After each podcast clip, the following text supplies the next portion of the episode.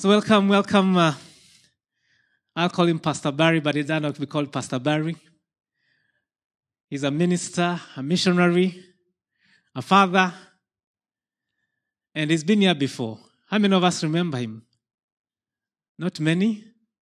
He's been here before. He's spoken here before. Um, I'll just look at the notes so that I don't give you a wrong. Uh... it says Barry was born in in Cape Town, South Africa, to a Jewish community. Wow. The anointed people of God, the holy people. All of us are holy because we are part of Abraham now. I'll not give a lot of information this morning, but uh, we're just happy to have you today to come and share with us what God has put in your heart. And I'm sure you'll be sharing with us a bit of your family and a bit of yourself.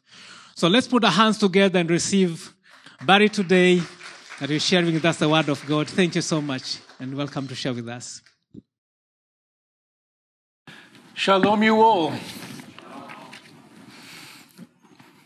Ah, that's, uh, I, I, don't know, did I hear you? Shalom, you all. Shalom. Ah, that's great. So turn to the person next to you and say shalom. Good, good, good. I love that. Love that. That's beautiful. It's uh, like waves, you know, waves uh, of goodness. Waves of goodness. Um,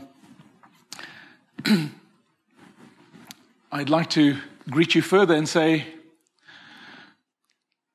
how pleasant it is when brethren dwell together in unity.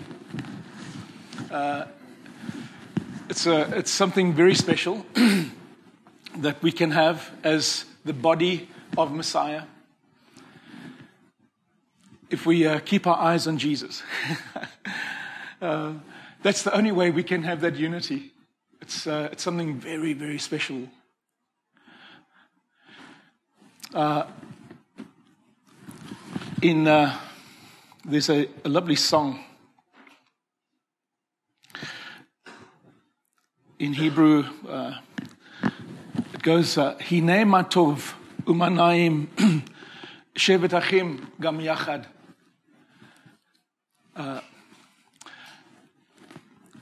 And it's exactly what I've just said to you in English. How good it is when we can dwell together in unity. That's where God commands the blessing. And uh, we are to be a blessing, friends. We are to be a blessing to um, not just uh, our families or one another, we are to be a blessing to the whole world it's a, it's a wonderful, wonderful opportunity. You know, I, I'm speaking to my brother here uh, last night and even this morning.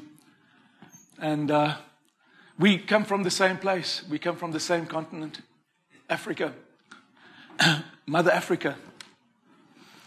I come from Cape Town. uh, they call it the Mother City. it's a, it's a, quite a unique place. And uh, Without unity, we have nothing. Stand together. Stand together in Jesus the Messiah. That's all we got. We don't have anything else. We really don't. You know, um, I am part of the ministry of Celebrate Messiah. You, I've been here before. and Lawrence has been here before as well, um, my boss. Um, and uh, I'm sure you've heard a little bit about our ministry. Our ministry is to, to Jewish people uh, across Australia. Uh, here in Melbourne, we have the largest Jewish community. Uh, it's around 60 to 70,000 Jews that live in Melbourne. Uh, after, after Melbourne comes Sydney, with around 45 to 50,000 Jews, and then you have Perth with around 10,000 and so forth, and then in the other states. And, you know, we need we need God in our lives more than ever before right now. Because uh, there's so many things that will take us apart, so many things that will distract us. And just recently, the, uh, I went to go and uh, this is something that I didn't think I would tell you, but I will tell you. Uh, last uh, Saturday, I went to go and listen to a rabbi, Shmuley Boteach, very famous man, because uh, he's a rabbi to the Hollywood stars. And uh, he was, he was uh, speaking, I went to the synagogue, he was speaking on anti Semitism. And that, you know, as, as Jewish people, we suck at PR. and perhaps we do. We don't do really well in promoting ourselves. But as I listened to him, I thought about, you know, the God of the Hebrews, the God of Abraham, the God of Isaac, is it? And who is it? God of Jacob. Yes, that's right. You know, there's no uh, there's no lack of um, promotion with God. He's really well known, even though people won't recognize him. He's really well known.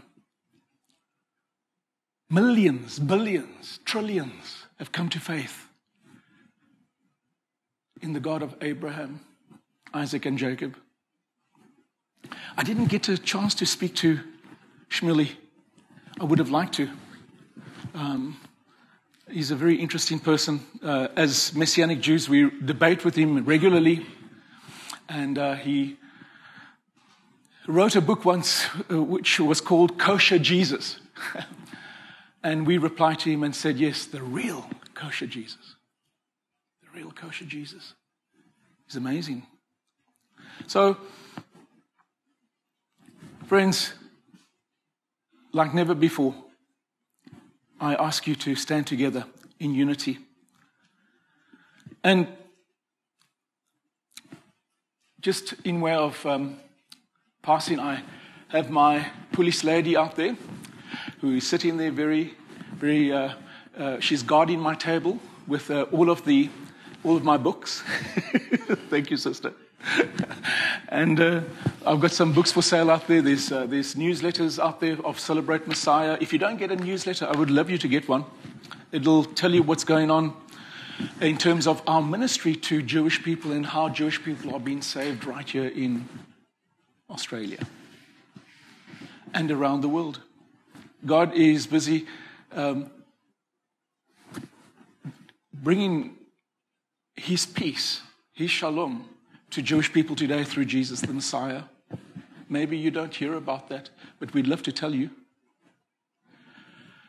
And so today I want to take us back to the basics and give you a brief overview of what the Bible says about the Messiah. I call these prophecies that we will now uh, see together and read together the credentials of the Messiah. Now, finding the Messiah, finding him, is comparable to the detective work of finding the culprit in a mystery story. Or if your kids uh, have the where's the Wally uh, where's the Wally books? Anybody? No, no. Okay, right. Then you could uh, compare finding the Messiah to trying to find the uh, the Wally, right? amongst all the other Wallies, okay, uh, the other lookalikes. All you Wally watchers out there, right, uh, you will know what I'm talking about. Messianic prophecies give us the ID of the Messiah, his identifying characteristics. So we can recognize the true Messiah and eliminate imposters. These credentials of the Messiah include his place of birth, his genealogy, his ethnic background, and even the time frame of his arrival. So, did you know, friends, that prophecy is actually unique to the Bible that you hold? In that you can't find prophecy in any other scriptures of world religions. Prophecy is missing from the Quran, the Hindu Vedas, the Bhagavad Gita, the Book of Mormon, and the sayings of Buddha. In contrast, prophecy comprises about 30% of our Bible. And so today we are going to have a look at some of those messianic prophecies that speak about the first coming of the Messiah, and I firmly believe that the prophecies have been fulfilled by the life and death and burial and resurrection of Jesus of Nazareth. I love the word Nazareth. Do you know what it means? It means the branch. That's one of our Messiah's uh, wonderful names. He's the branch. These prophecies, together with other more general prophecies, have and, and prove the existence of God and validate the uniqueness of His Word, the Bible. Since the time of Jesus, and thank you, co pilot, you're doing great, Judaism has no less than 16 fraudulent messiahs. A Jewish men who have claimed to be the Messiah and have gathered a significant following after them. Now, in very recent times, one such false Messiah was a man by the name of Menachem Mendel Schneerson. He was a head rabbi of an ultra Orthodox Jewish sect called the Lubavitchers. Now, I know the Lubavitchers very well because my family is part of that sect. Most of his followers uh, were sure that he was uh, the Messiah, but seven years ago, uh, sorry, not, well, more than seven now, uh, he died at the age of 94 without having fulfilled these messianic expectations. Very clever man, very, very, very, very clever.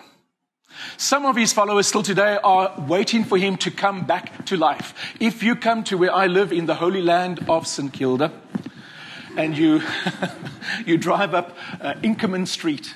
Uh, you may have heard of that street, Inkerman.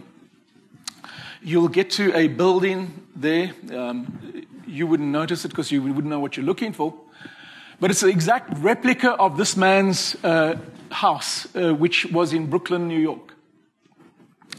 And the Lubavitch community regularly uh, are there uh, day, night, and they pray they pray, and uh, He is the intermediary for uh, their prayers. They pray and seek God's face through this man. And, you know, in some ways, I guess, uh, you know, people have reached out for centuries uh, in, in different ways to find God, to, to find God. But I find this one for me uh, very, very uh, important because my family are part of this sect. If you go into my family's home, you will see big photos of him up on the walls. And um, uh, he's, he's really a very important person because they think he's going to come back to life. They think he's the Messiah. They think he will be raised from the dead. So, all of you Messiah watchers, Let's see what the Bible says about the Messiah. Will he be a man, an angel, or God himself? The first point I would like to make is that we wouldn't need a Messiah if it weren't for the fall of man. If sin had not entered the world through Adam and Eve's rebellion against God, then we would have no need of a Redeemer, a Messiah. So it shouldn't come as a surprise that the first messianic prophecy in the Bible is given shortly after the serpent deceived Adam and Eve. And so, thank you, co pilot. These are the words that God speaks directly to the serpent. And I will put enmity between you and the woman, and between your offspring and hers. He will crush your head, and you will strike his heel. God curses the serpent. that it caused the fall and declares enmity between the serpent and womanhood. This uh, enmity that we see here is to extend to the seed of the woman and the seed of the serpent, which ultimately refers to the enmity, enmity between Satan and the Messiah. This prophecy declares that the Messiah's genealogy will be reckoned after a woman and not a man. This runs contrary to biblical norm because virtually all genealogies in your Bible are lists of men's names only. The fact that Moses traces this genealogy through the woman tells us that there will be something very different about the Messiah. Something that necessitates tracing his ancestry through his mother and not his father.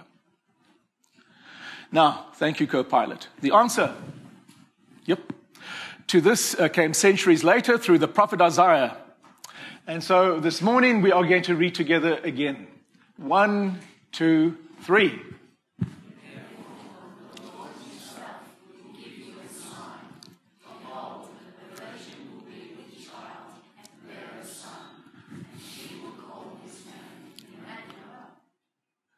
What does Emmanuel mean?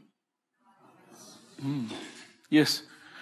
Isaiah spoke of a special sign that God would give that the Messiah would be born of a girl who is still a virgin in fulfillment of Genesis chapter 3, verse 15.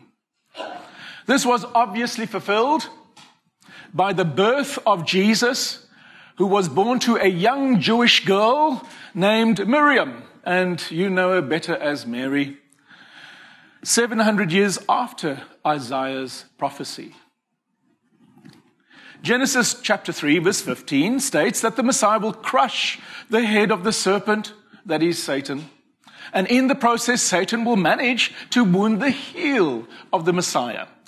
Now, that wounding speaks of Jesus' crucifixion, which obviously caused the death of the Messiah. But because of the resurrection, it was not permanent and ultimately resulted in Satan's demise. So, from these uh, first two prophecies that we have read here today, we see that the Messiah would be a specific individual, a male human being, born in miraculous circumstances. Now, the question is will he be an ordinary human being? Our answer is found when we next pick up the Messiah's trail at another messianic prophecy in Isaiah chapter 9, verse 6. One, two, three.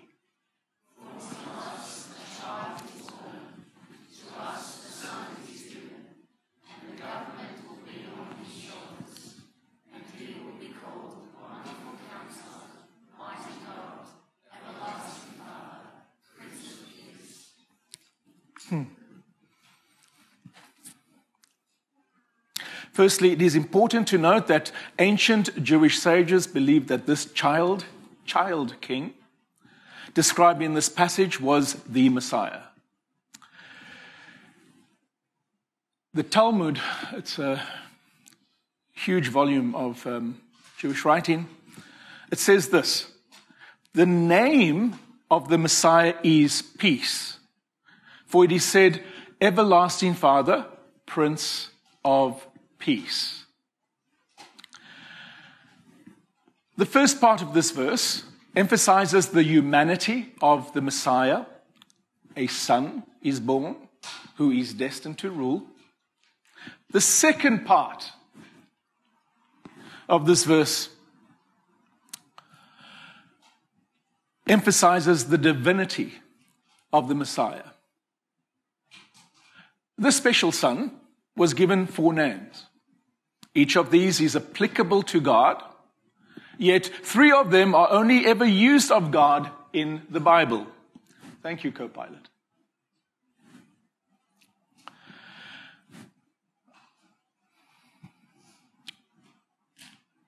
Okay, you do the English, I'll do the Hebrew. Pele Yautz El Gibor, literally eternal father or Aviad. Sar Shalom. The only name used for man and God. The name El Gibor, mighty God, is especially noteworthy, friends. Many names contain the name of God in them. For example, uh, Michael or Daniel. Do we have any uh, person's name here that ends with EL or has EL in it? What's your name again, brother? Oh, dear. Yes. nice to meet you, Michael. yes, it contains the name of God in your name. However, the name that is given to this child, El Gibor, doesn't mean God is mighty, but literally means Almighty God. Now, you wouldn't name your child Almighty God unless you wanted to be blasphemous, or if the child that was to be born was Almighty God in the flesh. So we maintain that the Messiah was not only to be human, but also God in the flesh. But where will he come from? What nation will he be born into? And into whose family? We pick up the Messiah's trail again as uh, we look at the Messiah's family credentials. In the very next part of Isaiah's uh, prophecy in chapter 9, verse 7, thank you, co pilot. Let's read one, two, three.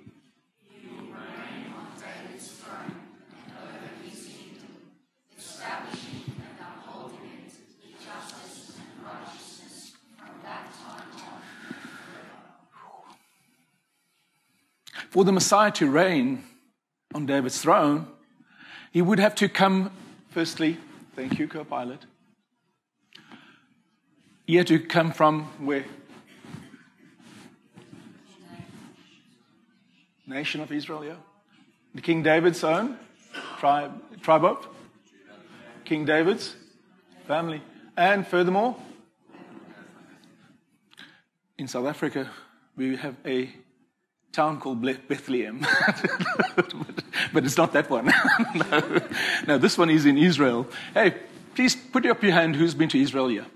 That's all of you, right? One, two, two, two people? Where have you guys been?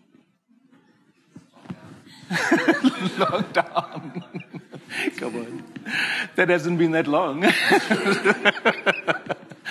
Ah, please, please, please. I want you to go.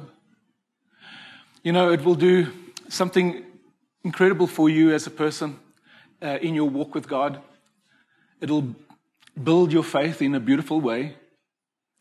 To walk uh, in, you know, in the Messiah's footsteps, it would be awesome. Would be awesome. Think about it. Perhaps, uh, you know, you're going to get that opportunity. And, uh, you know, I know we're all itching to, to, um, to go and explore, right? So, furthermore, according to the prophet Micah, the Messiah would have to be born in King David's city, the city of Bethlehem. I, lo- I love, I, I, love that city. I love that city. There's, um, there's, uh, there's, there's a Baptist pastor um, uh, in, in Bethlehem. His name is uh, Naim Khoury. I know him well now. I know him well, him and his wife, Elvira. And um, they killed his brother uh, because of his witness for Jesus. And then they came after him and they shot him four times, but couldn't, couldn't, couldn't kill him. God spared his life. I love, I love Bethlehem. Bethlehem's an amazing place. And there's some amazing people in Bethlehem that love Jesus, Palestinians. I've been speaking to Pastor Fred and telling him about my brothers in Israel both Jews and Palestinians who love Jesus. We have no other option. We have no other place to go for peace and unity except in Jesus the Messiah. some deep lessons that we need to learn. And please, God, when you go to Israel, I'd love you to meet some of them. They're amazing people. Some of them uh, pay a high price for their faith in Jesus. King David's own city. Thank you, co pilot. One, two, three.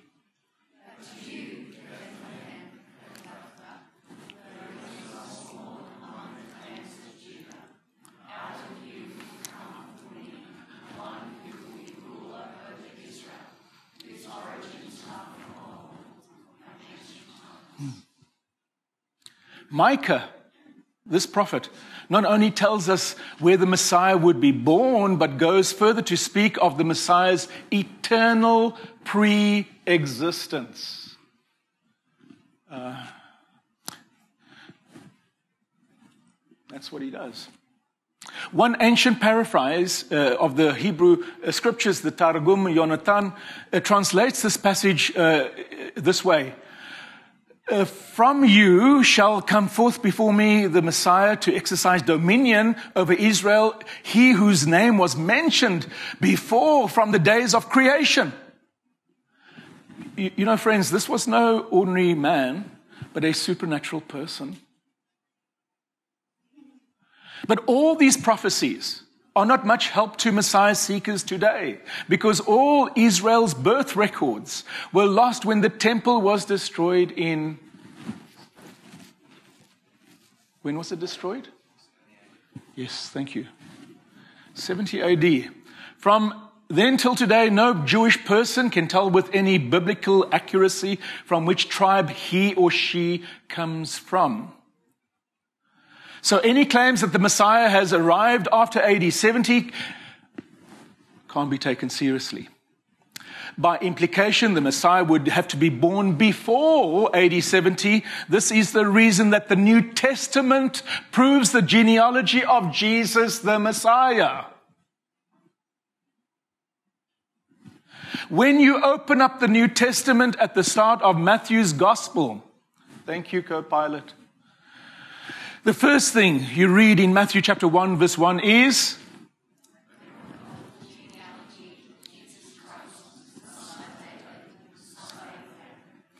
Matthew, Matatiau, must have found it important to establish Jesus' family credentials right at the beginning of his gospel.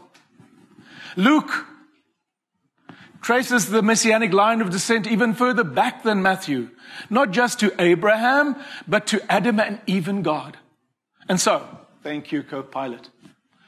We have now biblically established that the Messiah must be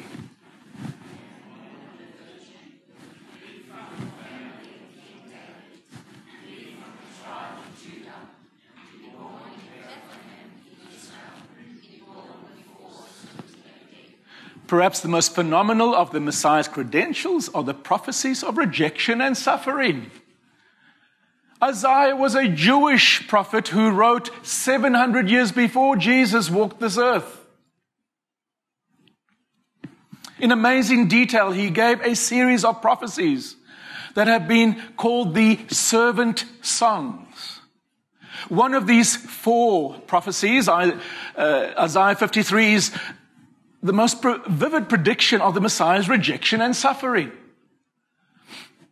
On my book table out there, I've got a book, uh, which is a small book, uh, Isaiah 53 Explained. Have a look at it when you go out. Christians call Isaiah 53 the rabbi's conscience. And they do this for two reasons. First, because this passage is not read in synagogue today. Now, Judaism prescribes that we read through Torah, and when I say Torah, I talk now about the whole, the whole Tanakh. Um, we do that in a year. So, um, if you come to synagogue, um, there will be specific portions that are read each uh, each uh, uh, Sabbath, and so you will go through the whole of the Tanakh in a year. However, Isaiah 53 is not there. Uh, uh, it's left out. And it's bothered me. Bothered me to the point um, where I went to uh, one of the rabbis that I know in the area that I live, um, and I, I, said to him, why, why, why are we not reading this portion of scripture um, through in, in the here? Um, why is it left out? And he knows me. He knows me as a Messianic Jew. He knows that uh, he knows my family. And he said, Barry, I will be very clear with you. I'll be very honest with you. He said, We don't read Isaiah 53 in our Torah readings any longer because it is too controversial. Um, it is too controversial.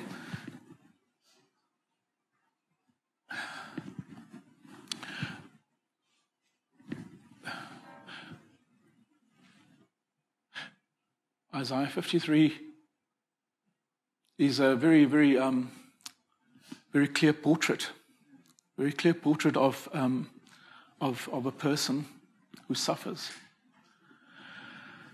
Another reason that Christian teachers uh, call Isaiah 53 the rabbi's conscience is because the interpretation of this passage has been changed since the 11th century, starting with a prominent rabbi by the name of Rashi.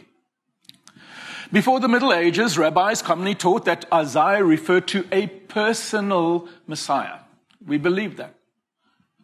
But in the 11th century, when Jewish people were often attacked and even killed by crusaders, a prominent rabbi by the name of Rashi was the first to reinterpret this passage, to refer to the nation of Israel instead of a personal Messiah. And so it breaks me down you know, when, when, when, when I hear this again and again, um, that, that we, we, we say that, no, this is, this, is, this is talking about us as a nation. It's, um, I, yeah, um, it's, just, it's just not right. Um, of course, the Holocaust has made this view even more popular, and this is why Jewish people mostly, that's what they mostly follow today. Unfortunately, friends, you know, um, there have been um, things uh, that have happened in the past in the name of Jesus which have been not kosher. And, and Jewish people have been on the receiving end of that. I understand that very well. However, taken as it stands grammatically and in its context, Isaiah 53 speaks about the servant of God, the Messiah, who comes as a sin bearer of humanity and is punished on our behalf. I don't have, we don't have a lot of time to look at all of these, but we, we are going to look at a couple of these verses here this morning. Thank you, co pilot. Isaiah 53, verse 3 says,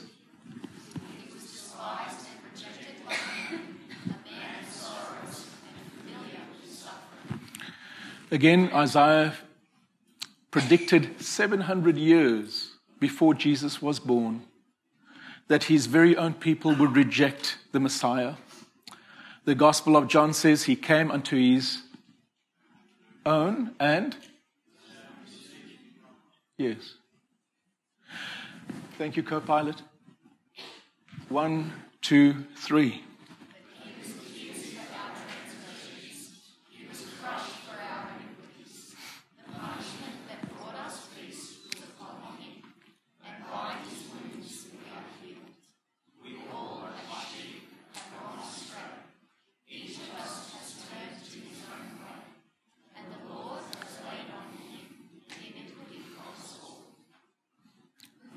Thank you.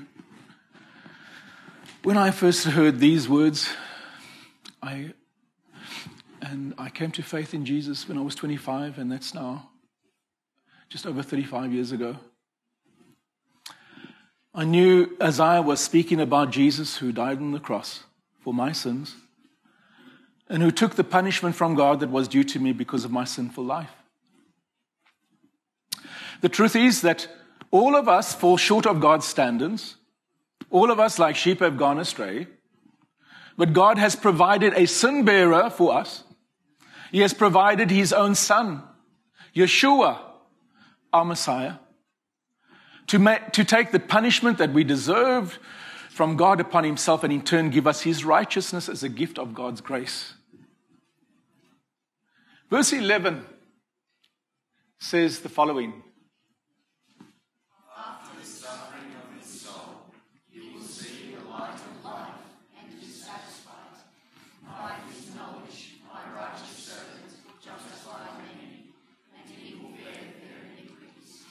Here, Isaiah speaks about the resurrection of the Messiah.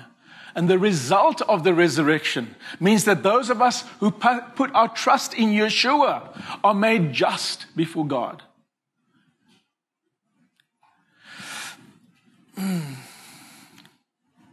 often asked by Christians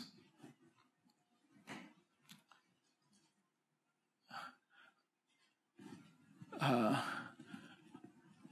how, do, how do Jews receive forgiveness for their sins? Uh, you, know, you know, how do we get forgiven for our sins? It's a very good question to ask.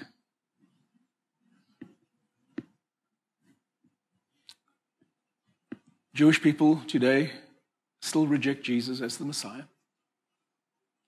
There's only a few of us who, who walk with Jesus, who believe in him, who follow him. Most Jewish people reject that Jesus is the Messiah. And the way that the Jewish community finds forgiveness for their sin today is through three, three things prayer, fasting, and good deeds. But you've got to ask yourself the question is that the biblical answer to how our sins can be forgiven. It's not. It's not the answer.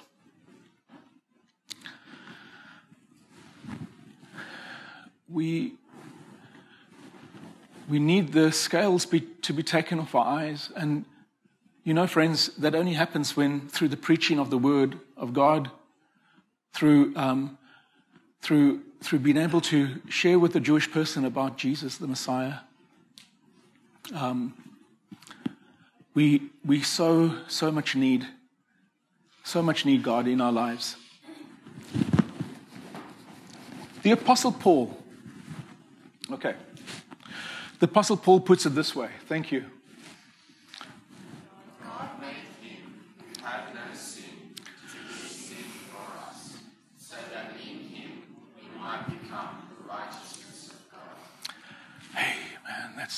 Priceless. Gift. Priceless. You will not get, a, get something so, so priceless in all your life. So, from all these prophecies that we have looked at, we can see that the Messiah had to do what? Okay, let's start again.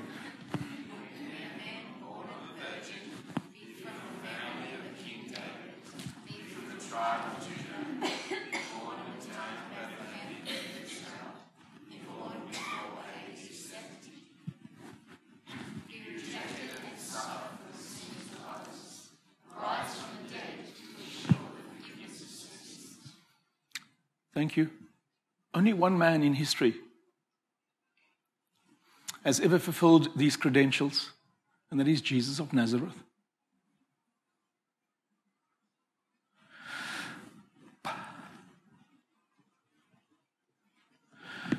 There is a messianic paradox.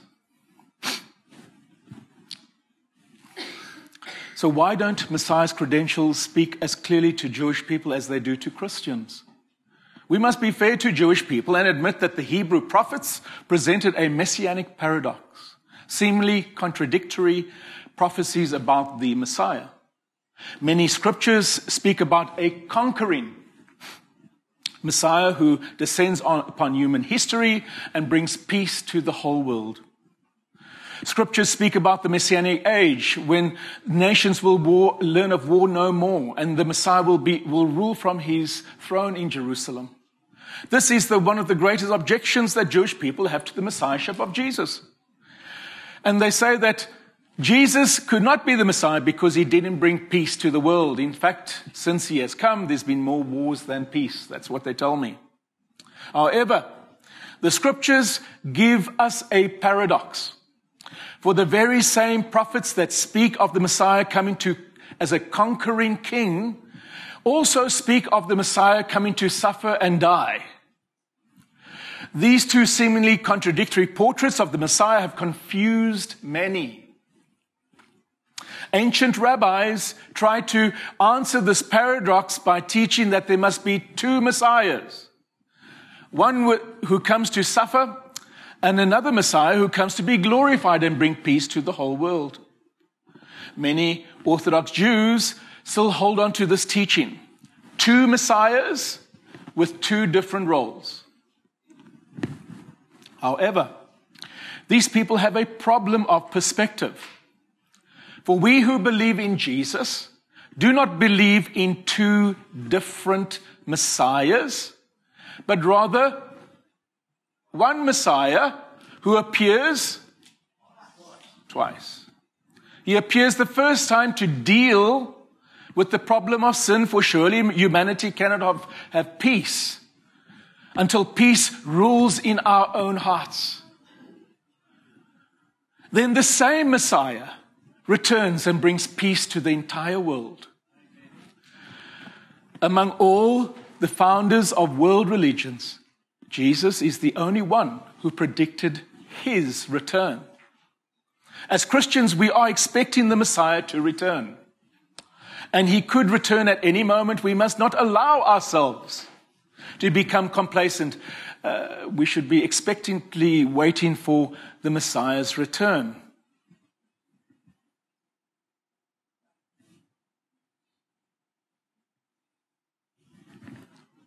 Are you?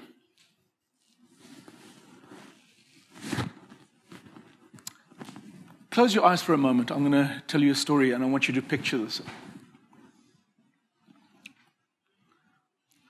There was a large uh, fishing boat returning to shore after being weeks away at sea. The seamen were all anxious, gazing toward the dock where a group of their loved ones uh, uh, were there waiting for their arrival.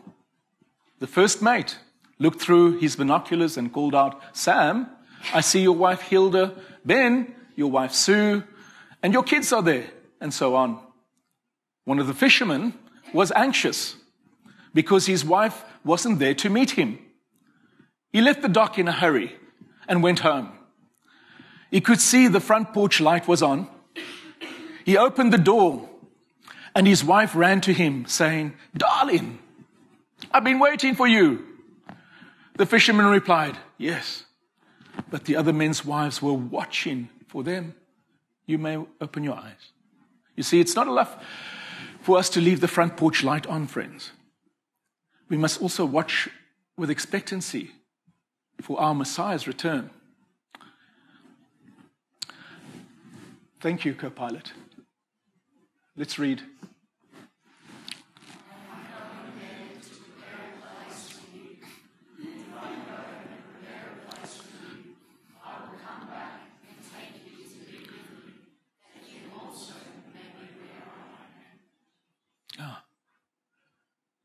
Don't get distracted. Remain in unity. May I pray for you?